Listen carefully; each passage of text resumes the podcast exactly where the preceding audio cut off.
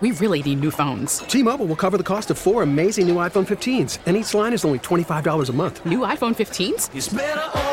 Only at T Mobile get four iPhone 15s on us and four lines for 25 bucks per line per month with eligible trade in when you switch. Minimum of four lines for $25 per line per month with auto pay discount using debit or bank account. $5 more per line without auto pay, plus taxes and fees. Phone fee at 24 monthly bill credits for all well qualified customers. Contact us before canceling account to continue bill credits or credit stop and balance on required finance agreement due. $35 per line connection charge apply. Ctmobile.com. They haven't won a World Series in a century or so. So what? They're here. Every April, they're here. But one of five or seven of five, there is a game. If it gets rained out, guess what? They make it up to you. Does anyone else in your life do that?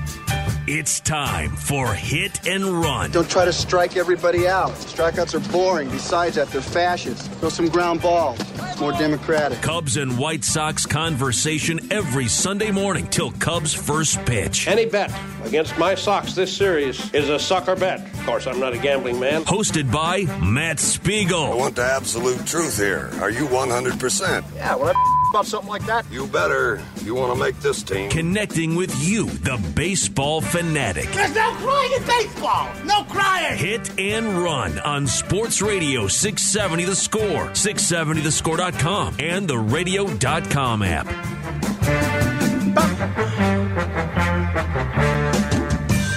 Time now for Twib Notes from around the American League. All right, that's a bad Mel Allen. I should do a better Mel Allen as we uh, let the This Week in Baseball theme bring us in once again to hit and run on 670 The Score. We use the uh, This Week in Baseball opening theme to open, and we use the This Week in Baseball closing theme to close. We are daring their lawyers to find us and seek us out. Last week we set the over under, I believe, at three and a half weeks until we um, hear something from them.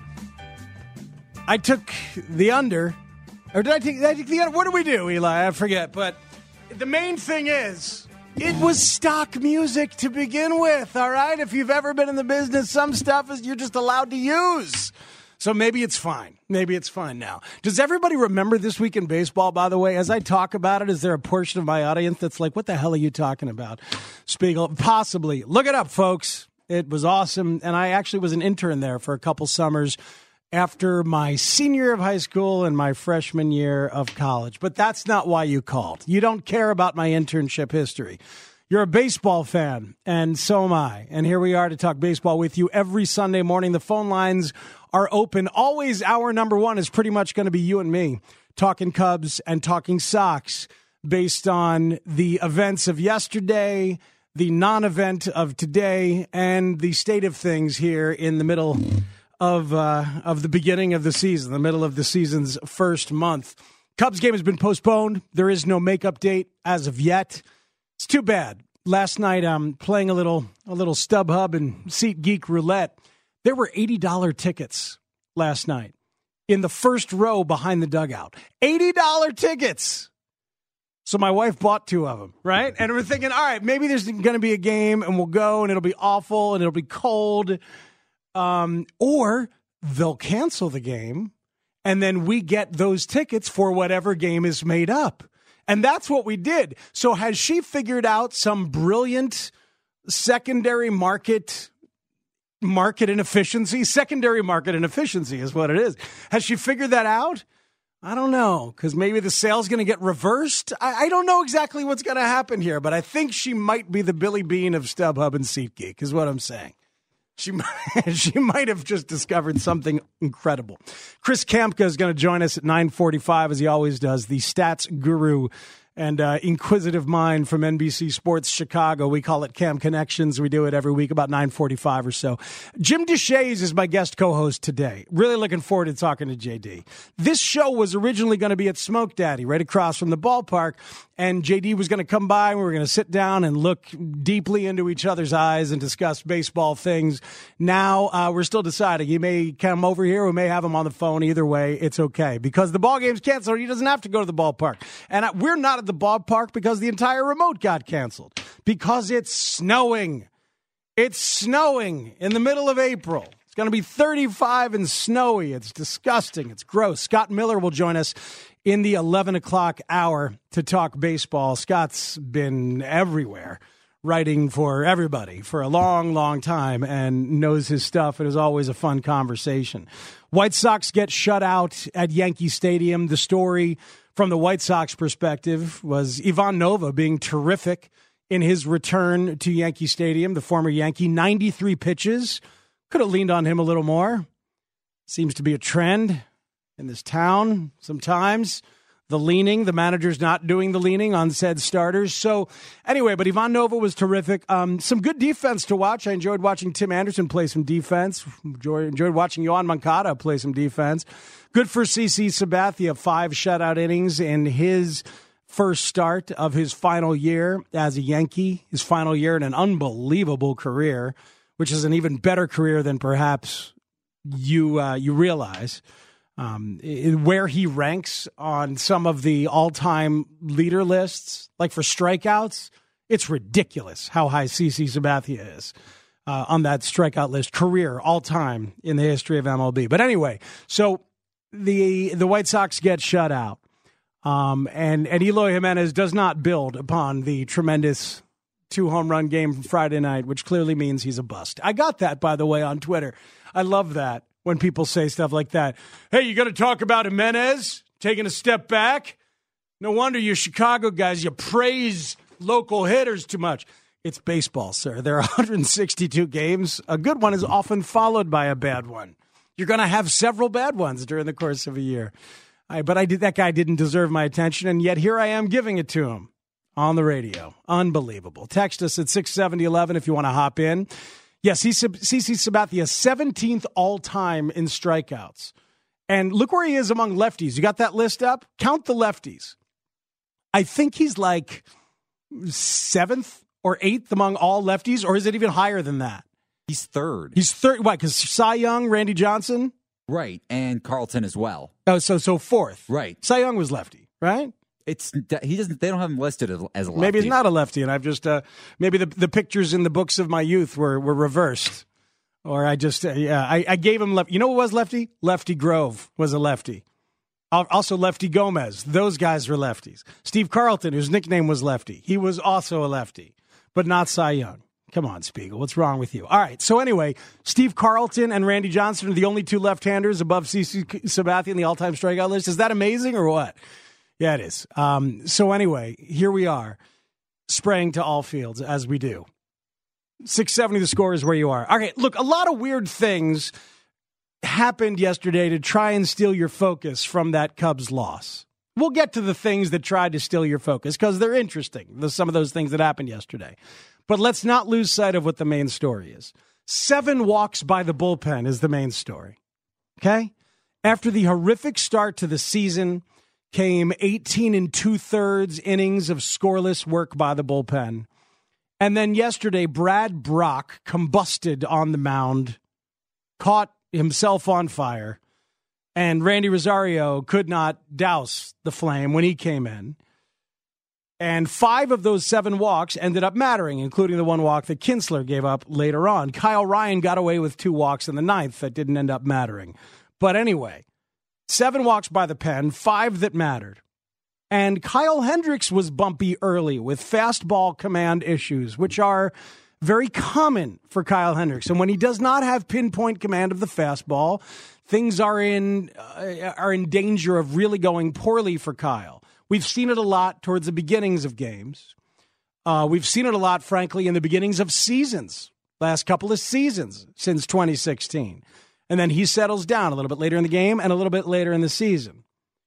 But why the hell was he pulled after 87 pitches yesterday?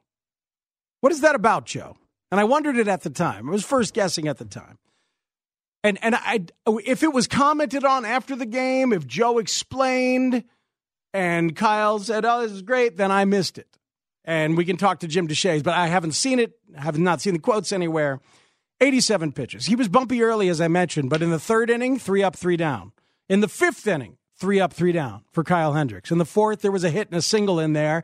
Didn't give up a run, no damage, but three up, three down, two of those last three innings. And just because the bullpen has been decent and is rested after great starts from Quintana and Cole Hamels doesn't mean you have to go to the bullpen. You know what Hendricks does? He settles in. We have seen this over and over and over, including Game Seven of the World Series when he was pulled before he needed to be, and it led to disarray in the bullpen. My God, let the man pitch, especially after two days of watching Quintana and Hamels pitch. It's okay.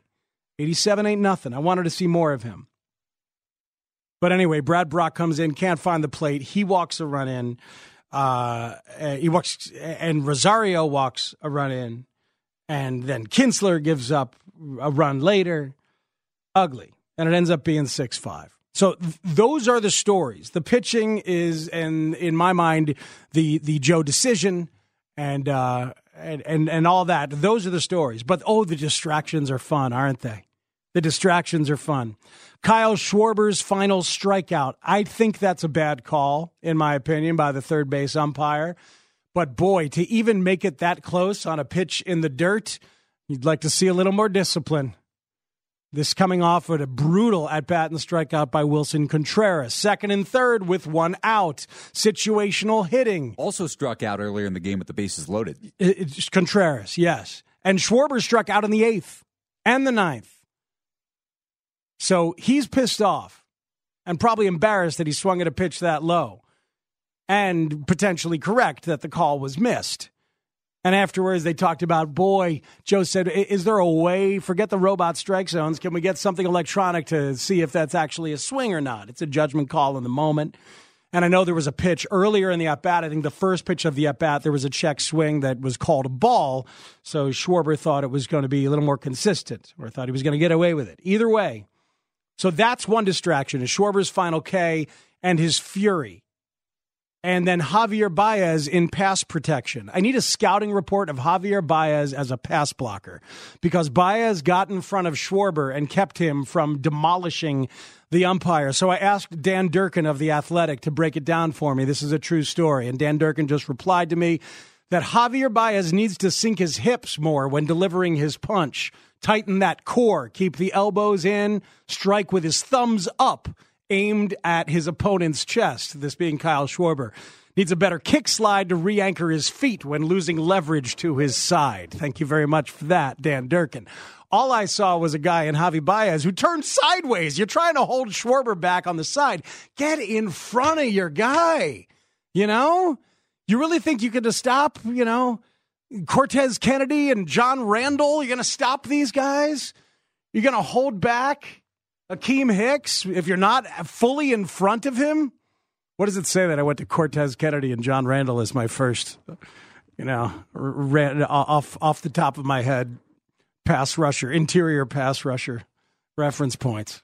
Then finally, I get to Akiem Hicks. Modernize it, Spiegel. But anyway, there you go. Javier Baez, decent pass protection that certainly would have been flagged for holding. Other distractions from yesterday the fan interference issues twice. One, you could argue helped the Cubs. I think you could definitely argue that helped the Cubs. And one potentially hurt the Cubs. Although the guy that made the catch um, and then apologized to David Bote need not apologize, in my opinion. He was in his rightful space, just right there. And Bote gave up on that ball, folks. David Bote gave up on that ball. So, but anyway, it's, a, it's another shiny distraction. What's more interesting to me is after the uh, the the the fan interference that was not called, it also was not reviewed because I mean Brad Ausmus is saying, by the way, that their replay phone went down and that they were unable to get word that they should have challenged it from above. So Ausmus didn't think about it. And you don't, it's the ninth inning. You don't need to, even if you don't have a challenge, you can just say, hey, take a look at that. But Ausmus didn't think to do it. And this is Brad Ausmus afterwards, if you missed it. He said, apparently, unfortunately, our replay phone went down. They couldn't get a hold of us. This is the uh, coaches upstairs. I don't know if I if it would have been overturned for fan interference, but it was certainly something we would have challenged. Their replay coordinator is a guy named Matt Martin. Matt Martin tried to call four times and it didn't work. By the time he got us, got to us, the 30 seconds were gone. Then this is what's interesting. Goodwin, the left fielder, added this. That's a pretty big coincidence, comma, but what are you going to do? That is a flat out accusation of New England Patriots style uh, sabotage, isn't it? That is that is flat out saying they made sure the phones didn't work. Come on. Come on, man. Really? I don't think the Cubs are doing that. I don't think so. Either way, it helped them. But when it comes down to it, look, th- there's other distra- distractions. Javier Baez with the three doubles, the third of which came on one of the most risky base running plays of his career. And that's saying something. I'm serious. You represent the potential tying run and you are putting yourself in danger. I know it would only be the second out, and it's second base and not third base. You're getting yourself in a scoring position. It was ballsy as hell to get there, but you represent the potential tying run. If you get thrown out on the base paths in the ninth inning and you're on base already, I know you want to stay away from the double play, and it was great that it worked, believe me. But that is that is some freaky, risky stuff. But that's that's Javi, right? That's what he does. That's what he does, and that's what makes it so much fun. Javier Baez runs the bases like I used to in um, in television and other video game versions of baseball. Force your opponent to throw to the right base. They probably are not good enough to do so, at least early on in their video game career. Go ahead, force them to do it. They probably won't. So there's all those distractions, but the main stories are the seven walks by the bullpen and Joe pulling Kyle Hendricks after 87 pitches, in my opinion. So here we are. Cubs at five and nine. 670 the score is where you are. It is hit and run. It is me, Matt Spiegel. We'll talk to Chris Kamka a little bit later on this hour for Camp Connections. He takes a look at interesting uh, statistical oddities that are super fun with the White Sox and the Cubs. We'll get one from each side of town. Your phone calls are wanted and desired right now at 312 644 6767. Any of the issues that I brought up there uh, regarding the Cub game, um, any White Sox stuff that you'd like to talk about with them in New York. And uh, 67011 is how you can text us. You can find me on Twitter at Matt Spiegel 670. Cubs have been postponed today. Nick Shepkowski and Mark Grote will be here at noon. So hit and run is underway right now, and it goes through noon right here on 670 The Score. This hour of Hit and Run being brought to you by Menards. Save big money at Menards. We'll be right back. Keep it here. Hey man, sun's shining. Love the fight. Love how we came back. Um, we, you know, we had a fight. We just walked too many guys uh, from the pitching perspective. Uh, had opportunity late. Really, really happy about that. We we definitely uh, were uh, mentally involved for nine innings, and I love that part of it. Um, you know, Kyle was not that good today, and our bullpen in general, we just walked too many guys. We just walked too many folks, and that put too many guys up to the plate for them. Uh, but the battle was good. Man, Kyle was not that good today. no, he wasn't early. I thought he settled in okay. I thought you could have got some more out of him. No need to use your bullpen just because they've been rested.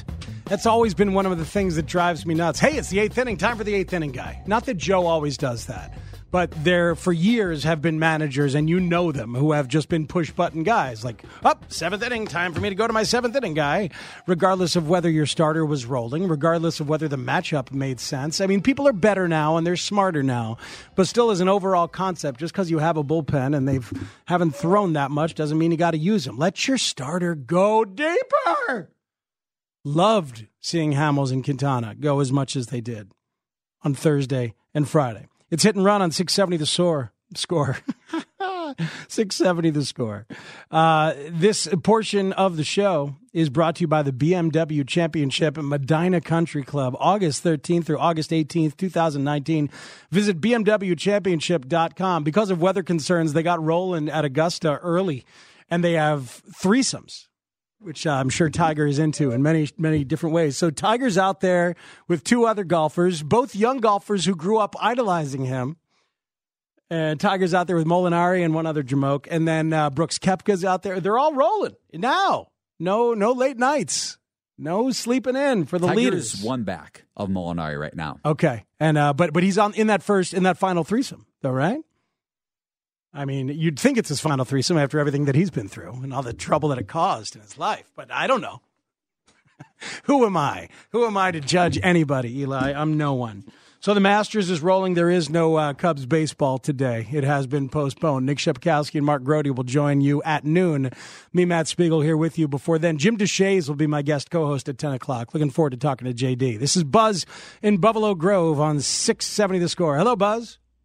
Hey, Speed. Good news about those uh, tickets your wife got. I think I had tickets for today. Also, we were hoping to see Trout. And yeah. Of course, it turns out he wasn't in town. But the uh, the Angels are in town in first weekend of September to play the White Sox. The same weekend, the Cubs are up in Milwaukee.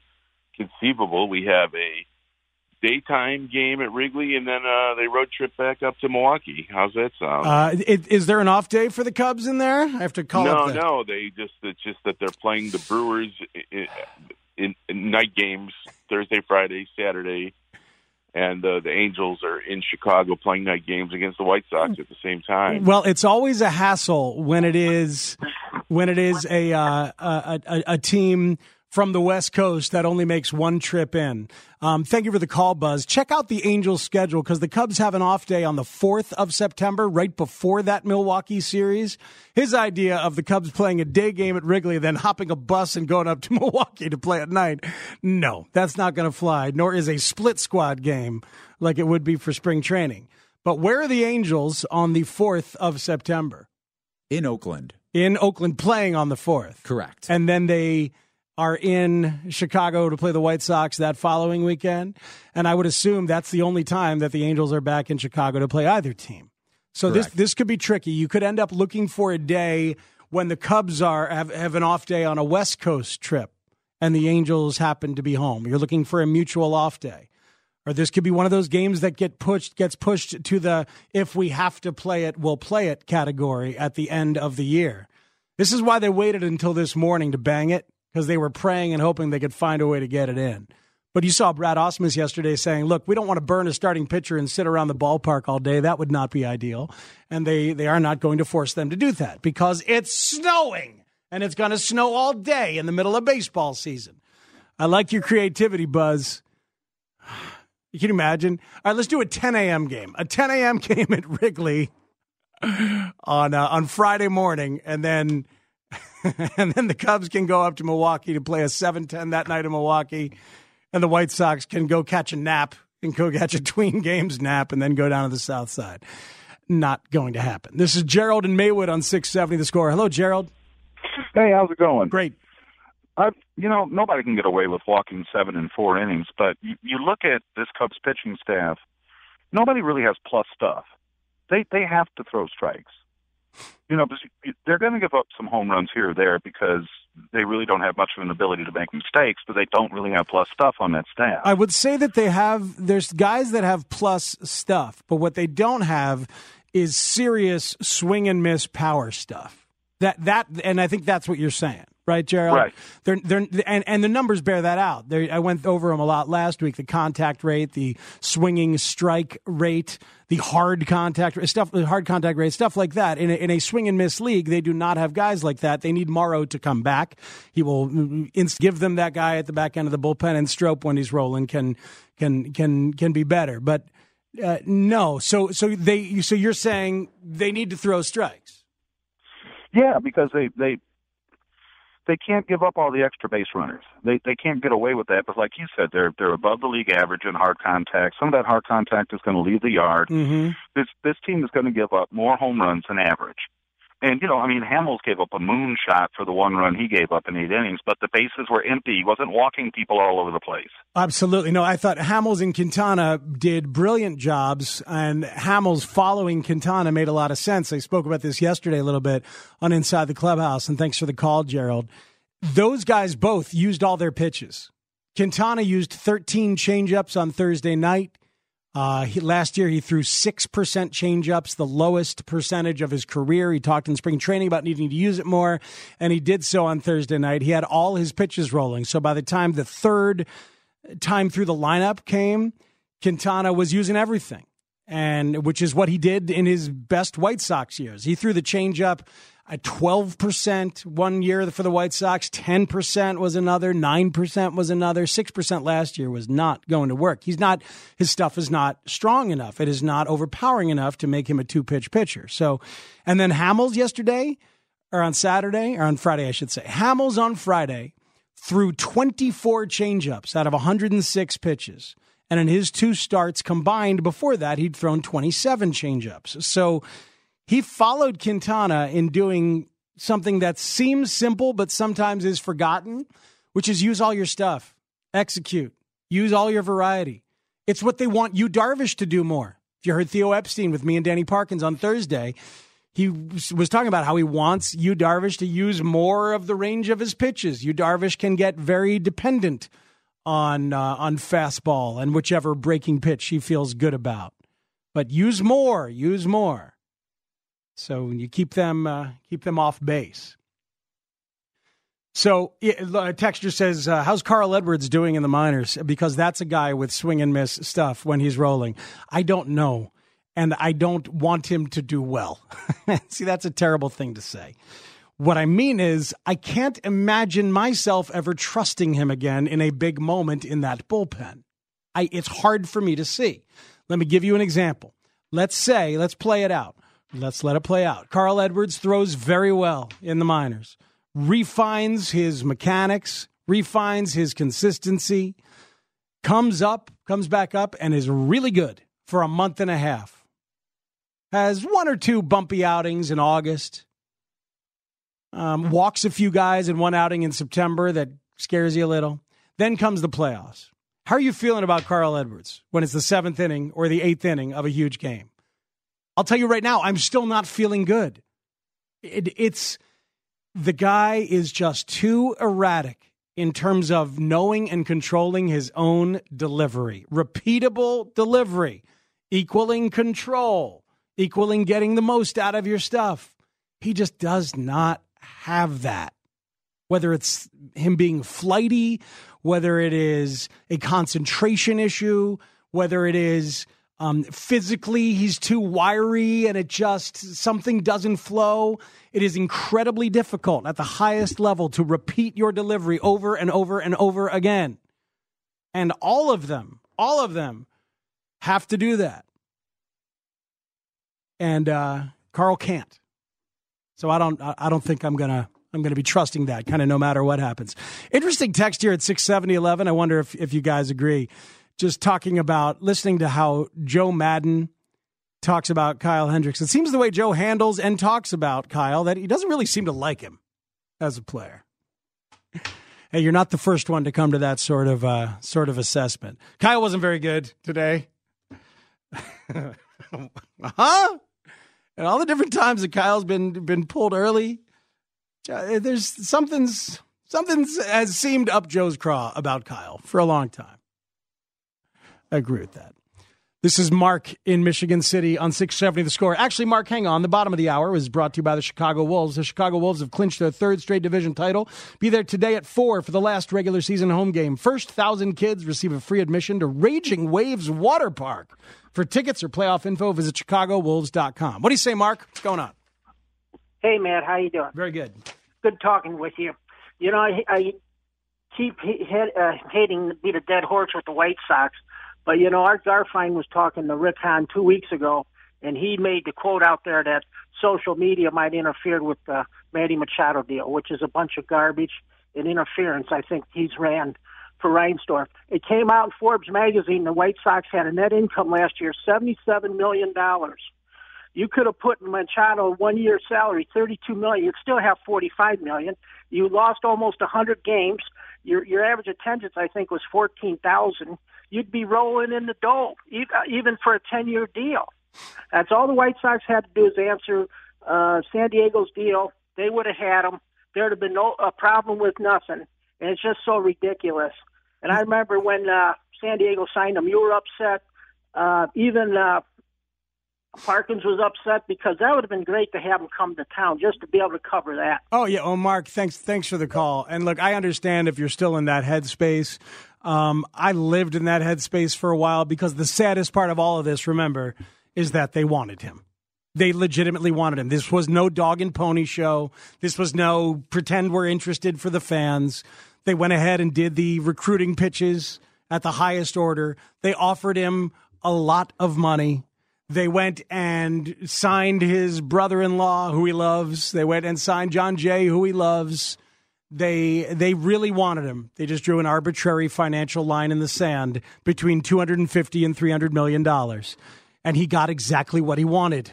And if the Sox had offered him exactly what he wanted a month prior to that, I think he would have been a Chicago White Sox. I really do. If they had just said, okay, yes, and uh, in addition to everything else we're doing, here's your 300. I, I mean, I firmly believe that that that all, everything they did with the recruiting and the familial stuff was supposed to. It could have made the difference, all things being equal. They wanted it to make the difference without all things being equal. They wanted to get him at their price, as small as a concession as it may seem. That last fifty million, it's guaranteed mailbox money every two weeks. But look, we've talked about this. We've dealt with this. We've processed this, except for Mark in Michigan City, who has not processed it. But I understand. But move on. Try to move forward. They have that money still. They'll try to spend it on somebody. If Anthony Rendon doesn't sign before the year's end in Washington, he will be the absurd prize of next year's free agent market. And he's off to a great, great, great start. It's hard to imagine the Nationals letting him get away, but they let Bryce Harper get away. This is Ted in Alexandria, Virginia, or Washington. I can't see the state. Ted, welcome in. It's, it's pretty close. We're in Virginia. Uh, right. Three things, Speaks. Yeah. First, the uh, Carl Edwards that struck out Trout and Pujols back to back. That guy is gone. We're never seeing that guy. I will never trust him again. Right? I, I Uh, can't. I can't imagine ever, ever feeling that good. And thank you to the texture who looked it up. Two and a third innings, three K, no walk, no runs for Carl Edwards in Iowa so far. But anyway, Yeah. And uh, as far as Maddon goes with Hendricks, I'll never trust Maddon with Hendricks because he clearly doesn't understand that Hendricks is a very good pitcher. And the third thing is Schwarber in the clutch is awful. I don't care that that pitch was a a, uh, a check swing yesterday. Can't swing He should have never been swinging at that pitch. And Yeah. he's been terrible in the clutch. And I'm a huge Schwarber fan. I've been trying to defend the guy for two years, but I give up on him as well. wow, yeah. You know, when do you give up on these guys? I, I have not given up on Schwarber, and in fact, earlier in the year, I thought he looked terrific. He's better when things are simplified. And as, again, this is something that we spoke about um, with Theo and something that's been out there. Kyle is not a guy who you want to overwhelm with a ton of information about swing plane, about sequence, about how guys are attacking him, about all sorts of different things. It can overwhelm him. And he said so. And that's fine. It's not calling a guy stupid. It's just like it depends who you are and, and how you process information. Doesn't work for Kyle. See ball, hit ball. Simple, clean swing.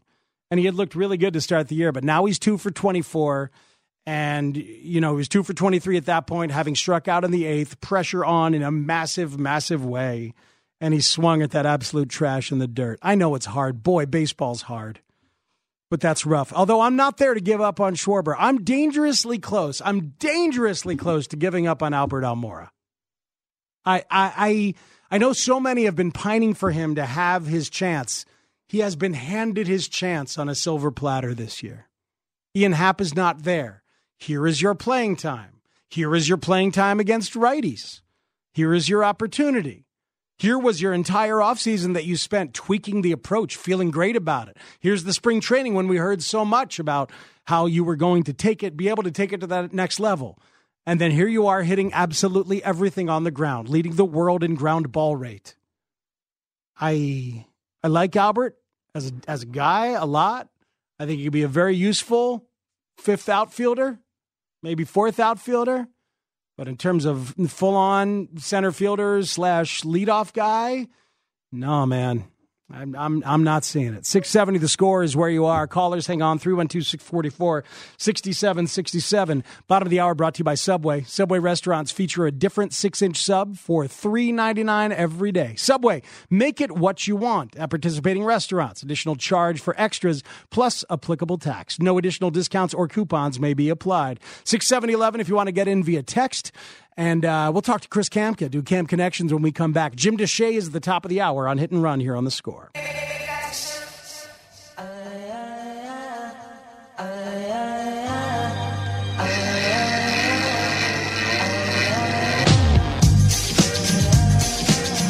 Welcome back in on Hit and Run on 670 the score.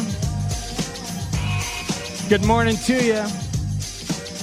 I love following at C Kamka on the Twitters, and maybe you do too. He is Christopher Kamka, the Sultan of Stat from NBC Sports Chicago, and he joins us every week on Hit and Run to tell us what he has found numerically the most interesting with both the Cubs and the White Sox this week. What's up, Chris?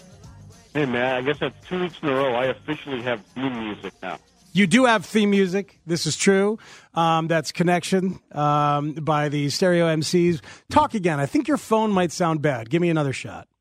Okay, how's this? Little better? Nope, that's horrific. Hang on, Chris. We're going to hang up and call you back because you sound distorted, and we just can't have that. He sounds like a like a muddled AM radio broadcast, and we've we've all been there, and we don't listen to those. That's why we tune in digitally at 670thescore.com slash listen.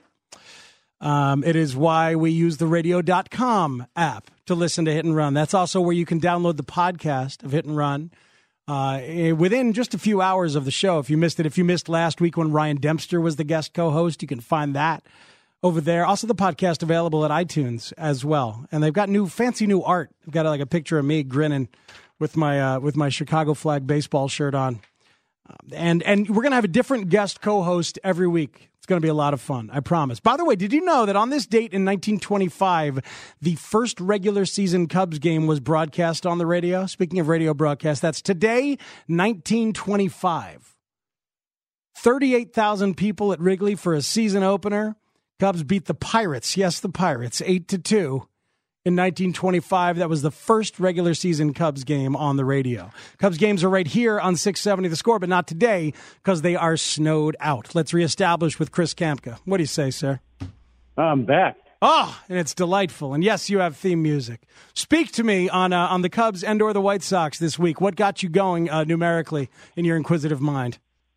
Well, okay, let's start with the White Sox. And um, well, yesterday they held to one hit. So let's go back another day. Eloy Mania. Let's let's cover that a little bit. Well, that is the Um, that is the main story of the week. Both of those home runs on fastballs and the easy power with which uh, he, he generates just absolute bombs. Very comfortable swing. Go ahead, Chris. Yeah, so his first two major league home runs averaged 435 and a half feet, Okay. which is a hundred and a half feet more than the home run Aaron Judge hit yesterday. So how about that? Um, but there's a lot of cool White Sox nuggets here. I mean, he had his first two career home runs in the same game. So the last White Sox player to do that was Jose Abreu Hmm. um, back in 2014 at Coors Field.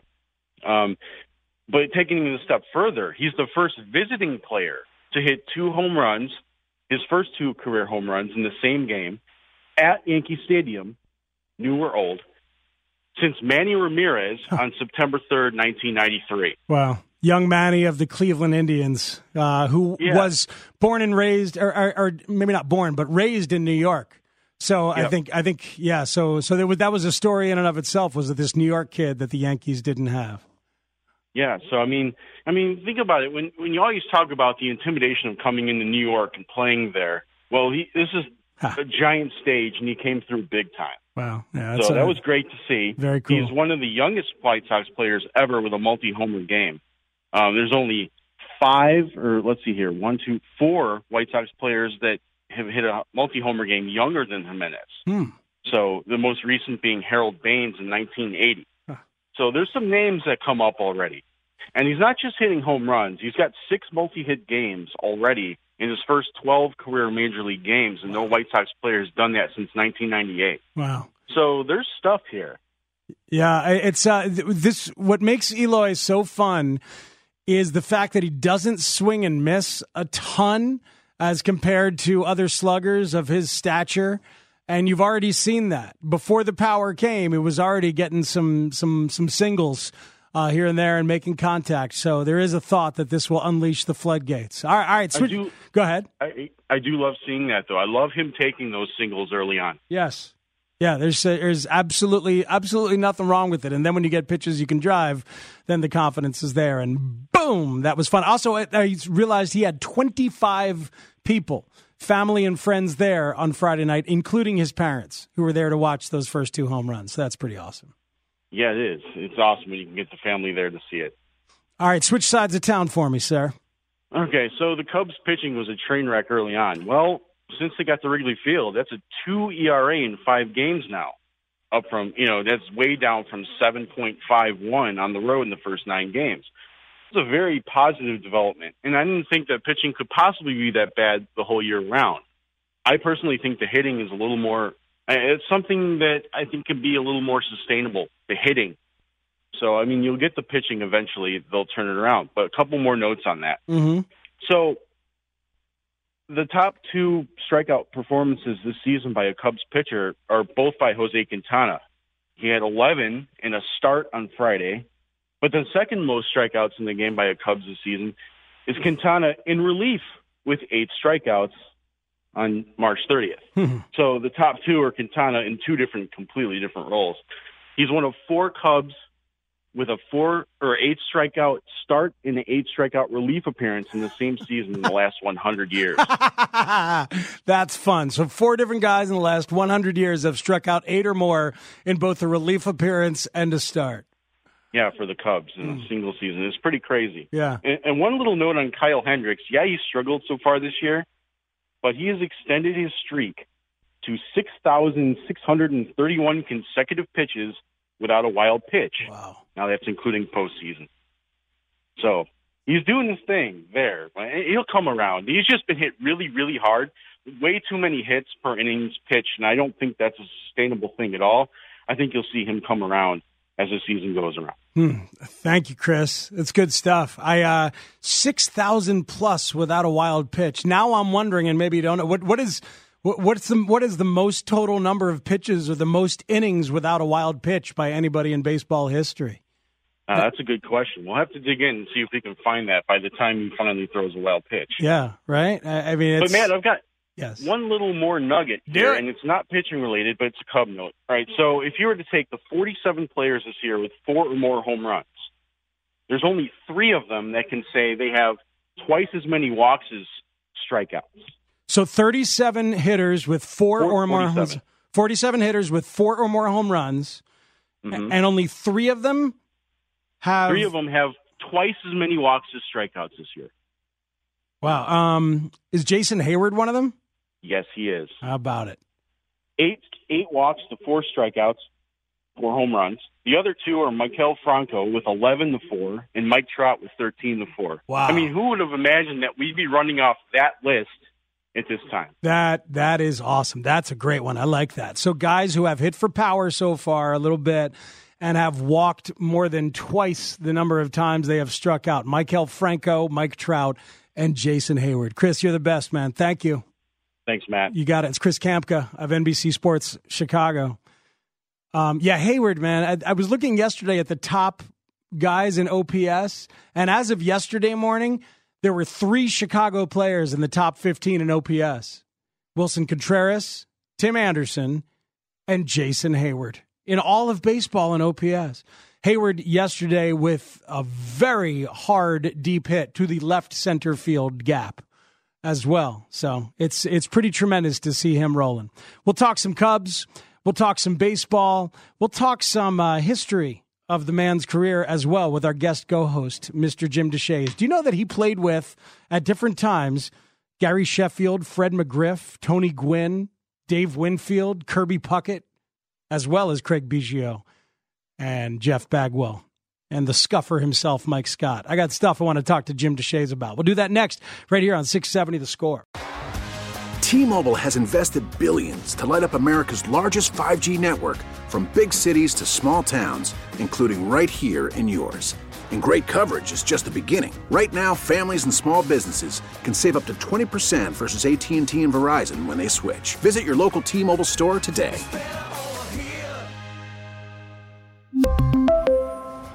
Plan savings with three lines of T Mobile Essentials versus comparable available plans. Plan features and taxes and fees may vary.